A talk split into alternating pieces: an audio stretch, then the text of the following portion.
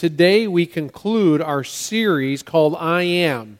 Looking at the I am statements of Jesus, where Jesus made some very distinct statements where he said, I am, and then those statements guide and affect our lives. For instance, we talked about it three weeks ago, which was on Easter Sunday. He said, I am the resurrection and the life. He who believes in me shall never perish, but have everlasting life talked about how when you believe that, when you understand that, when you embrace that, you're embracing the fact that Jesus is the one who brings hope to life. And when we understand the I am statement of that, that statement, that I am resurrection life, that gives us hope.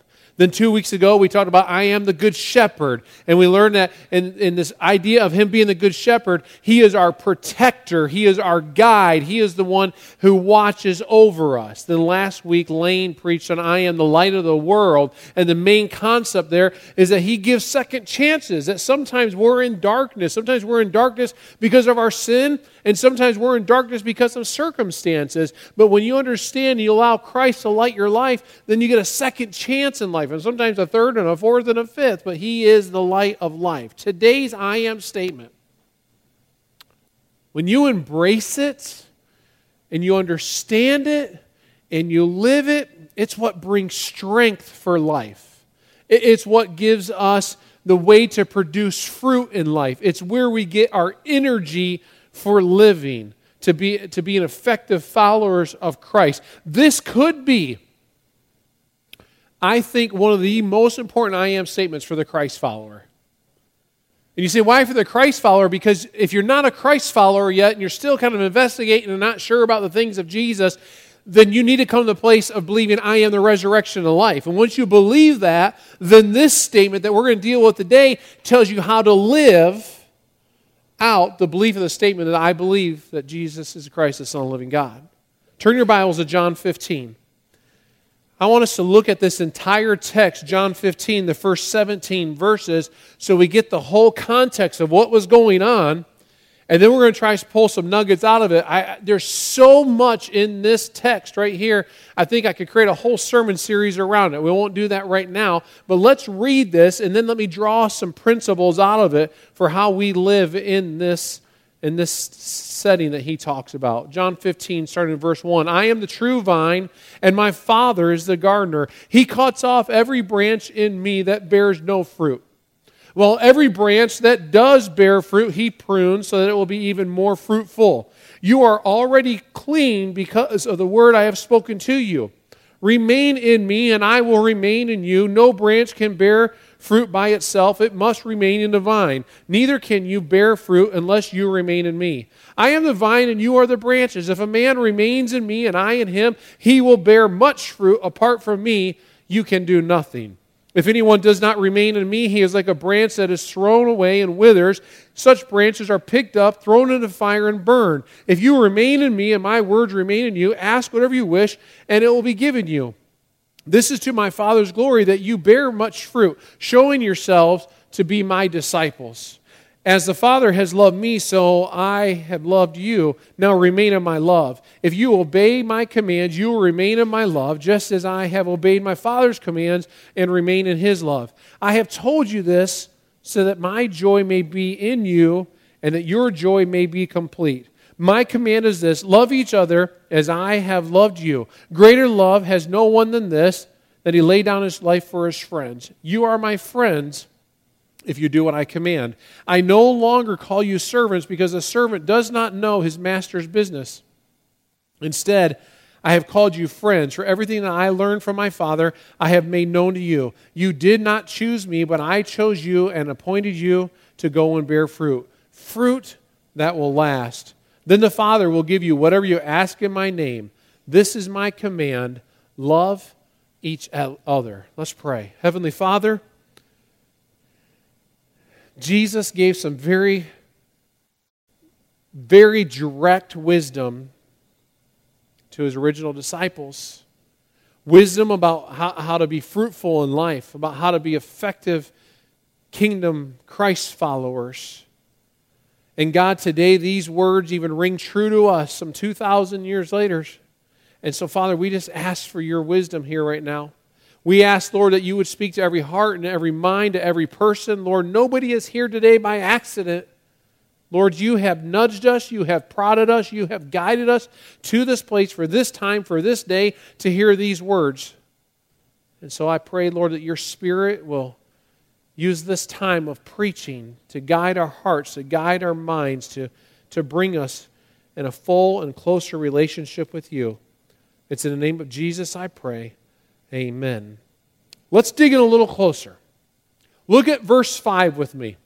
I am the vine, and you are the branches. If you remain in me, and I in you, you will bear much fruit. Apart from me, you can do nothing. Now, the important part is to understand some of the context of what is going on here in this scripture. Jesus is having a conversation, and he's sharing these words with his disciples, the 12. And he's telling them, here's how you live. Here's what I need you to do. You need to stay connected to the vine. But the setting is this. You got to go back and understand John 13, chapter 13, is the Last Supper. In John 18 is when Jesus is arrested. So this is squeezed in between the Last Supper. And just to recall the Last Supper, remember they're gathered around the table and they're sharing and they're eating, and Jesus is conversating. In the middle of that Last Supper, he takes wine and he takes the bread and he reminds them and says, Whenever you eat this, remember me. Whenever you drink this, remember my blood shed for you. And he's reminding them that I'm going to go and I'm going to die. And so they're having a last meal and he's speaking wisdom in their life going, I'm getting ready to hand this off to you. You guys have been walking with me. I've been teaching you. I've been showing you how to do ministry, but the time is coming. And so in that conversation, he's getting ready to hand it off. And then you jump to John chapter 18, and Jesus is arrested, falsely accused beaten, taken to the cross, and gives up his life. And so, right in the middle of this Last Supper and, and, and Jesus is being arrested, is this conversation about Jesus saying, to his disciples, I am the vine. Stay connected to me. Stay close to me. And without me, without staying connected, you're not going to do anything. Now, if you've been around death at all, maybe you've experienced someone who's had a battle with cancer or some kind of sickness, or maybe you experienced a, a grandparent who you knew was coming into life and they knew it some of the most treasured words are spoken in the latter days of life. Some of the absolute most important things are spoken because the barriers are broken down, the, the hearts are, are open, and people feel like, well, I got to speak what's on my mind.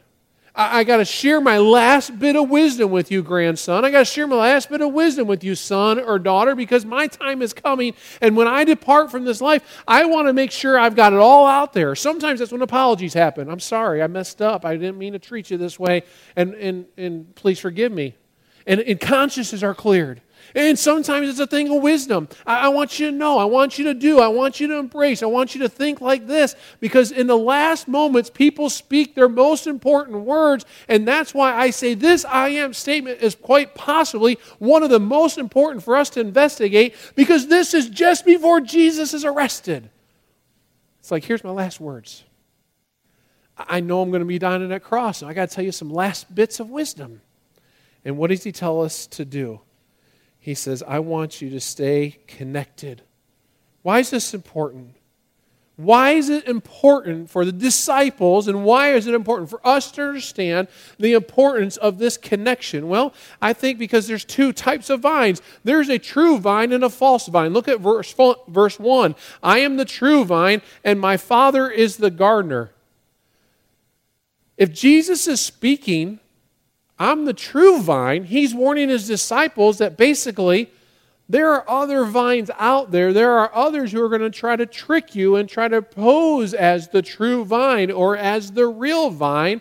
And he's saying, I'm the true vine. I'm the one I want you to stay connected to. And he's basically warning them look out for the false vines. Remember John 10 10, the thief comes to kill, steal, and destroy. He comes to kill, steal, and destroy. Jesus is warning them in this. I'm the true vine. There's some false vines that are going to pose as great things to be connected to, but you'll die. Think about it for a moment. What are you connected to? What is the vine that you're connected to? Success? For some of us, man, we're chasing after that success. Man, I got to get the next promotion. I got to get the next degree. I got to get the next title behind my name. And we're putting in all the hours and all the time and all the effort so that I can climb up the ladder of success. And when I reach the top of the ladder, wherever that is, when you reach it, you know, let us all know. Because what happens is when you reach this point, then you want to reach this point, and then you want to reach this point, and then you want to reach this point, and it never stops. We chase that vine that, oh, yeah, if I stay connected to that, I to tell you, I've not ever visited someone in a hospital who's facing death. And they say, man, I am so glad I climbed that ladder of success. What they usually say is, man, I wish I would have spent more time with my family. I wish I'd been more involved in my church. I wish I would have. I'm telling you, that's a success chasing vine that is false and that leads to a destruction of a person. What about social status? That's another one, another vine some of us are staying connected today in today's culture, especially in the culture of social media. We think, oh my goodness, I have a whole bunch of friends because they're following me on Facebook. And I have a whole bunch of friends because now they're following me on Twitter or they're looking at my Instagram. It's kind of weird. You, you ever put a post on Facebook? Some of you going, I don't engage with Facebook at all, so it doesn't make sense. But for those of you who do, you understand. You put a post on Facebook. How many times you're going back to that going, okay, who commented? Did they make any comments? Who liked it? Oh boy, I got 10 likes. Can I get 11 likes? Oh, I'm at 15 likes. I get to 20 likes. You know what? You know what I think Facebook did, I think is just ridiculous. Brian's own personal opinion. It used to be just a thumbs up. Now, you know, you can hold it down and you can choose like a smiley face or a heart or whatever it is. And now people are like, oh my goodness, I got 14 hearts and, and 16 smiley faces and, and 21 thumbs up and get excited about the post because you're thinking, this is life. There are studies out there about how mentally messed up people are because they connected to social media. What kind of vine are you chasing? Achievements, things that don't produce fruit? Jesus was warning them stay connected to me and nothing else. Don't let anything else get in the way. It's very important to stay connected because if you don't stay connected, what happens? I asked my son today, I said, Caleb, will you help me out? What's that? I said, well, bring some junky shoes to church, and when we're here early, you can go on a little hunt. I said, find me some branches. What can you do with this? Seriously, what can you do with this? Someone said that first hour, you're good, Mike. You could roast marshmallows as long as it doesn't catch on fire. What else can you do with this? What'd you say? You can decorate. There's a there's a there's someone who watches HGTV. Uh, what else can you do with it? You can burn it. Will this thing ever grow a leaf? Will it ever grow a piece of fruit? Absolutely not. Why? Because it's not connected any longer. And if you need some kindling, by all means, go to the back of the church property. There's a bunch. You'll help us clean it up. The mowing people will love you that they won't run over this kind of stuff. But this laying on the ground, this is dead. It's absolutely dead. There's nothing you can really do with this. I mean, I can sit here and I can break it, and we could get it all broken up, and we can take this and say, okay, great. Let's do something with this. The only thing this is good for is to throw in the fire. Some of us, that's how we're living our lives. We go off and do it all by ourselves. We get connected, disconnected from Jesus, and then we wonder, why am I stressed out? Why am I overwhelmed? Why is life falling apart? It's because we become disconnected. It's important for us to see the two reasons of staying connected. Number one is staying connected produces fruit. Look at verse 5 again. I am the vine, you are the branches. If you remain in me, and I in you, you will bear much fruit. Apart from me, you can do nothing. What kind of fruit? He says much fruit. But what is that? He doesn't get a description. Now remember, he's talking to his disciples. He tell them, when you stay connected to me, there will be a lot of fruit to produce. Well, I think one thing we can understand is from Galatians 5, where it says the fruit of the Spirit is love, joy, peace, patience, kindness, goodness, faithfulness, gentleness, and self control. That is some fruit. Anybody in here say, you know what, I'd like to have a little bit more love in my life? I'd like to have a little bit more kindness. I'd like to be a little bit more patient. I'd like a little bit more goodness or, or more self control. Well, that is some fruit that comes from being connected to the vine. I'd like to have more patience with my kids. That comes when you stay connected to the vine. I'd like to be a little bit more loving towards people. Well, that comes when you stay connected to the vine. I'd like to have a little bit more self control in what I'm watching, or maybe in what I'm eating, or what I'm doing, or in my thought life. That comes as you stay connected to the vine. But I also think, and when Jesus is saying, you will produce much fruit, I think he's also talking about being a kingdom worker. He's talking here in a mindset uh, with his disciples. And he's telling his disciples, listen, I'm going to be leaving. And this ministry is being handed over to you, and you will produce much fruit, which means you're going to be kingdom workers, pointing people towards Jesus, pointing people towards the resurrection. He says, You'll have results as long as you stay connected to me. And I think one great example of that is Acts chapter 2, the day of Pentecost. That's when Peter preached, and 3,000 people came to the Lord and were saved and were baptized that day. You look at that account, and, and I wonder when you look at that account, do you see Jesus, or not Jesus, but you see Peter preaching, and Peter gets up and preaches? And was he such a great orator and such a great speaker that he had never met these people, and he just gets up and preaches, and people like, oh my goodness, Peter, you're wonderful. We need Jesus. Let's do it. I don't think that's what happened. The 12 disciples were amongst the town. They were interacting with people. They're staying connected with Jesus and they're learning how to live out love and joy and peace and patience and kindness and goodness and faithfulness and self control. And as they live that amongst people, then people were willing to hear the Word of God. They were ready, their hearts were ready to hear the Word of God. And so when Peter preached, they also lived that example. They said, We got to respond. We need this Jesus. And that's why they repented and came in droves of 3,000 plus people. You want more? You want more joy in your life? You want more patience with your wife or with your husband? You want more love in your life? You, want to see some ministry fruit come in your life, and you're like, oh, I'm going to plug into some ministry. Maybe I'm going to be the missionary. Maybe I'm going to be the preacher. Maybe I'm going to be the church planter. Maybe I'm going to be the one down starting a homeless kitchen. Maybe I'm going to be the one doing this in my school system and impacting people's lives. It comes as you stay connected to the vine. So Jesus stays connected. That's where fruit. Now, number two, being disconnected produces nothing. Look at the verse again, verse 5 and 6. I am the vine, you are the branches. If you remain in me and I remain in you, you will bear much fruit. Apart from me, you can do what? Say it again. Apart from me, you can do what? Nothing. That's zero. That's zilch. Apart from me, we are powerless. Apart from me, we have no strength. Apart from Him, we're going to do nothing. And if you stop and wonder, why am I so stressed out? Why do I lack in love? Why is there no joy in my life? Why am I not able to do? Why is ministry not flowing through me? Why is da da da da da? You fill in the blank. Could it be because you're not connected to the vine? Could it be because you've been living a life that has been separated from God and you're trying to do it all on your own?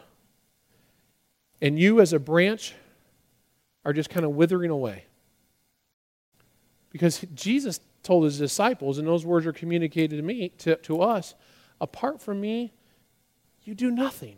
Apart from me, there is no growth. Apart from me, there is no fruit. Apart from me, there is no production in your life. Apart from me, it's a life of stress and torment and a destroyer named Satan who's coming to kill, steal, and destroy. So, how do we do this? How do we stay connected to the, vine so that there's fruit production in our life? Jesus goes on and explains that. I mean, obviously, you could go through study and go, well, I, I, need to be a person of prayer. I need to be in the Word. I need to have a church family, have a place for studying the Bible with some people. Uh, there's a lot of things we could go through and, and go to other texts and look at them. But just within this one text, look at what Jesus says in John 15 10. He basically is saying, do what I say. He says, If you keep my commands, you will remain in my love. What that means is if you do what I'm telling you to do, our relationship's going to be strong and great. You remain in my love. Things are going to be, be wonderful. You keep my commands. The challenge is are we willing to do what God is telling us to do. When we read the scriptures and it very clearly tells us, do this, and we do the opposite. It's kind of like this. Francis Chan shared this story one time. I thought it really made a lot of sense. Me as a dad, or, or you all have kids, you understand this. You tell your children, hey, I want you to go upstairs and clean your room. And, and let me just pick on Lily Grace for a moment. She's not in here, so I tell Lily Grace, Lily Grace, I want you to go upstairs and clean your room. And if she goes upstairs and she's dilly dallying around for 30, 40 minutes, usually I'm like, what is going on? I'll go to her room. Lily, what are you doing? Are you cleaning your room? Well, Dad. Now, I went up here to clean my room, but I really started thinking about what does the word clean mean and what does the word room mean. So I started studying the word clean and the word room. I haven't come to a conclusion what that exactly means yet, but even though you told me clean your room, I'm trying to figure out what clean your room means. Lily, that means clean your room. Well, hold a minute, Dad. I want to get together with some of my friends. And my friends and I are going to study the topic of cleaning a room. And after we study the topic of cleaning the room, I'll come back and tell you what my understanding of that is and see if I'm really going to do it. No, Lily, Lily, Lily. Clean your room. But, Dad, there is a youth conference going on, and a youth conference is all about cleaning your room. And, Dad, can you send me to the youth conference so that I'll learn how to clean my room? And I'm sure they'll teach me how to do that. Lily, I just want you to clean your room. You understand where I'm going with this? That's what we do sometimes in God's kingdom. Well, God, I know your word says. Let me go to church this Sunday let me see what else it says. Well, God, I know your word says, but I got to go to a small group and, and let, let, us go talk about this in my small group. And we'll talk about it for a while, but I don't know if I want to do it. Oh, but well, hold a minute, God. I understand you said the word clean and the word room, but I got to go study those words and let me go do a word study and let me get on my internet. Let me pull up all my tools that I can. I'll study the word clean, the word room. I'll look at it in the Greek and the Hebrew and, and Arabic and, and everybody else. And oh, and I'll get out my commentaries and I'll study all that kind of stuff. And I'll talk to my grandma, my grandpa, and all my friends and uncles and aunts and snakes and pets and everybody else about what it means to clean a room. And God is going, Would you just clean your room? We are just as guilty as the child who wants to ignore the parent's instructions. And then we wonder, why is my life so fruitless? Why, why am I struggling through life? Why do I see no fruit from my life? Why am I not growing as a Christian? Because God is going, would you just clean your room? And he's waiting for an obedient heart that says, I'm willing to do it. Oh, we have excuses, though. Oh, God, but my anger, I'm not going to change that because of so and so and so and so did this and this and this to me. Well, God, I know your word tells me not to lie, but God, I, I had to in that situation. You know, I, no, God seemed clean your room. Well, God, I know, I know I should not should not have sex outside of marriage and live together before marriage, but God, I had to because of this situation or that situation. And, and God saying, I just want you to clean your room we come with all kinds of excuses of why we're not going to do what God wants us to do. And we can continue studying and talking to friends and talking to people. And God is just saying, if you keep my commands, what Jesus was telling his disciples, just do what I told you to do. In James, it says it this way do not merely listen to the word and so deceive yourselves, do what it says. For some of us, we just need to have simple obedience. God's word says, I'll put my faith in it, I'll do it. Secondly, Jesus instructs his disciple that we need to love like Jesus loves. John 15, 12, my command is this love each other as I have loved you. Love each other as I have loved you. Now, when you read that text, you need to ask the question well, how? How did Jesus love his disciples?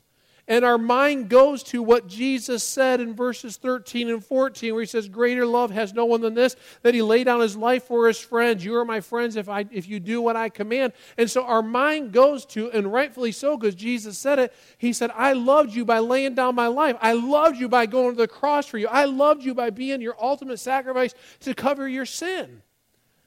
But it goes further than that. Because most likely none of us are signing up and saying, Put me on the cross. I'm ready to die exactly the same way Jesus did. You stop and think about it, and I was just pondering well, in the relationship with Jesus and his disciples, how do we see them interacting in a way that Jesus is loving them. Simple things. They had meals together. In their meals, they fellowshipped and they shared life together. Simple things like walking along the street and just spending time together and stories that are shared and, and teaching that takes place. Or maybe not so simple things like when you remember in the upper room that Jesus put on the towel of servanthood and bent down and washed the disciples' feet. He became a slave to them because that was a slave's job. And Jesus put that on and washed their feet and said, This is how I want you to live life. I want you to be a servant.